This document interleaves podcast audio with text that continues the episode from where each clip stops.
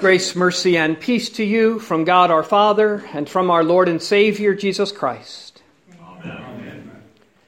Behold, the virgin shall conceive and bear a son, and they shall call his name Emmanuel, which means God with us. God with us. That's how it was meant to be, how God created things, for him to be with his children. That's what he expected as he walked in the Garden of Eden in the cool of the day. But something had gone horribly wrong. His children no longer wanted him there with them. They hid from him. They were scared of him. They had ruined everything. They had sinned. And so God with us, that was no longer good news. Except it still was. They just didn't know it. Adam and Eve didn't know, couldn't yet comprehend how great God's love for them was. There were consequences for their sin, yes. Things would be difficult now, yes. There would be strife in their marriage, strife in their family, strife between them and God. Yes, yes, and yes. But God was not leaving or giving up on us. God with us was still good news. For when he found them, he made them a promise of a Savior. There were times, though, when it didn't seem like it, that God was still with us. All those years, Abraham was waiting for a son. All those years, Israel had to live in Egypt, many of them as slaves.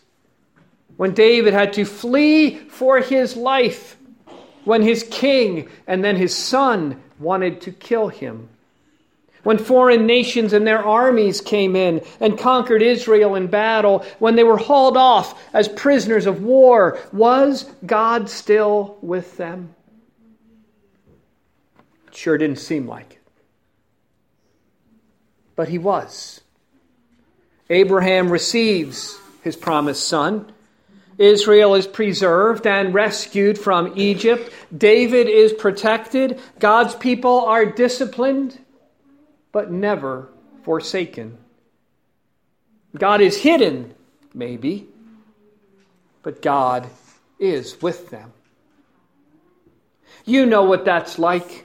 The wondering, the doubting, the guilt, the fear, the but it's taking so long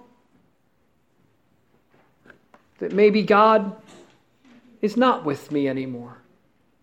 Maybe I've done too much, gone too far, left him for my sin too much, used up my chances.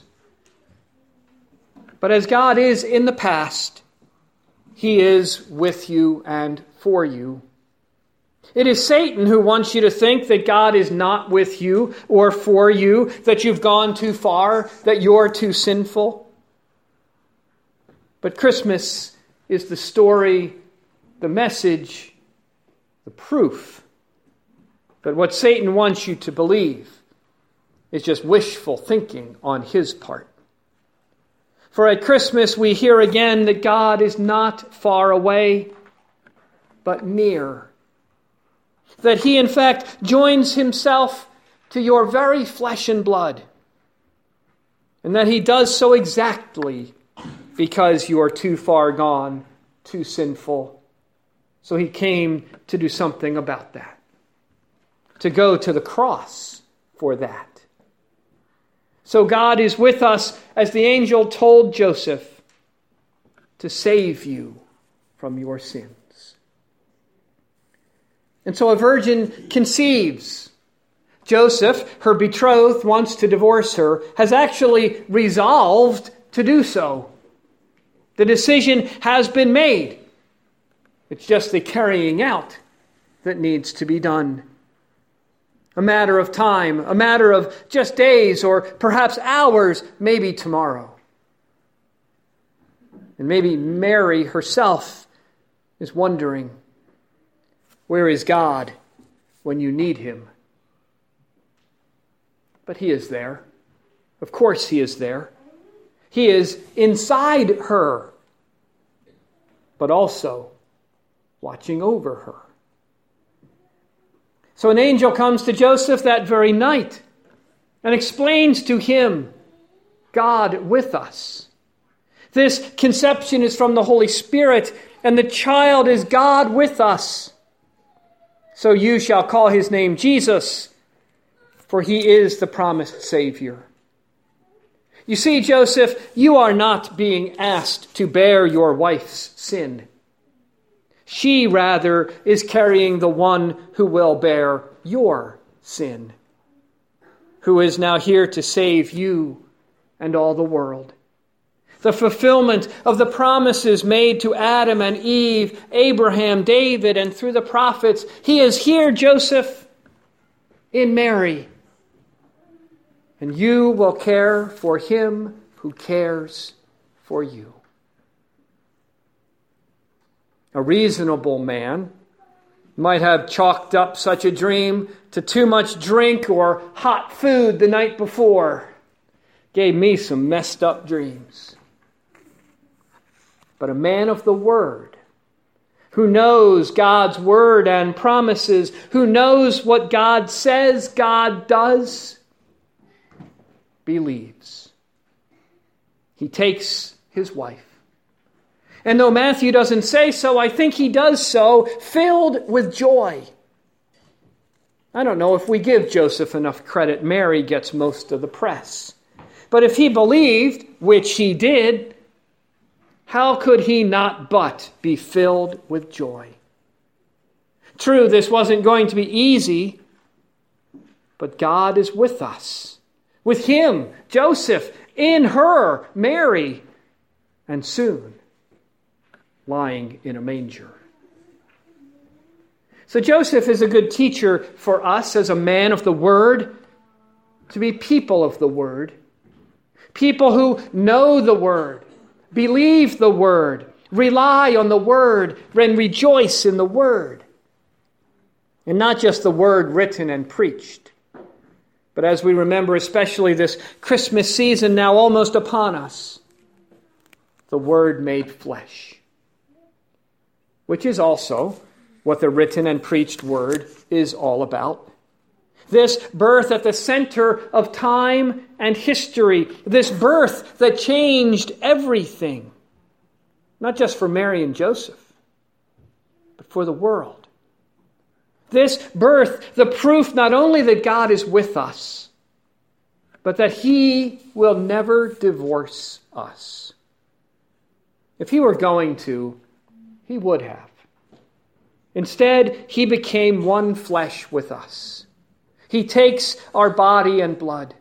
This child, conceived by the Holy Spirit and born of the Virgin Mary and named Jesus by his legal but not biological father, is God and man in one flesh, united forever.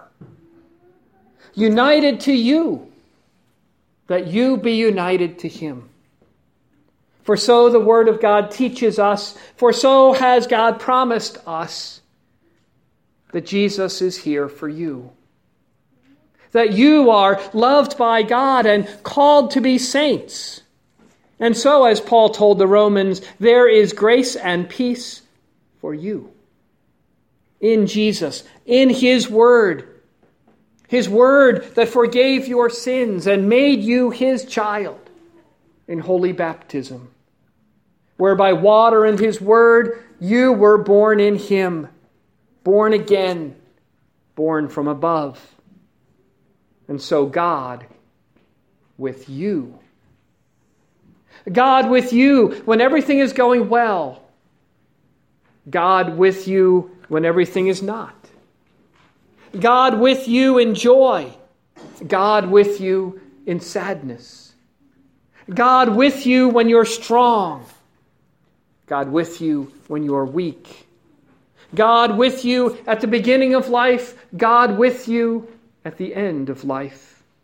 God with you when you're confused.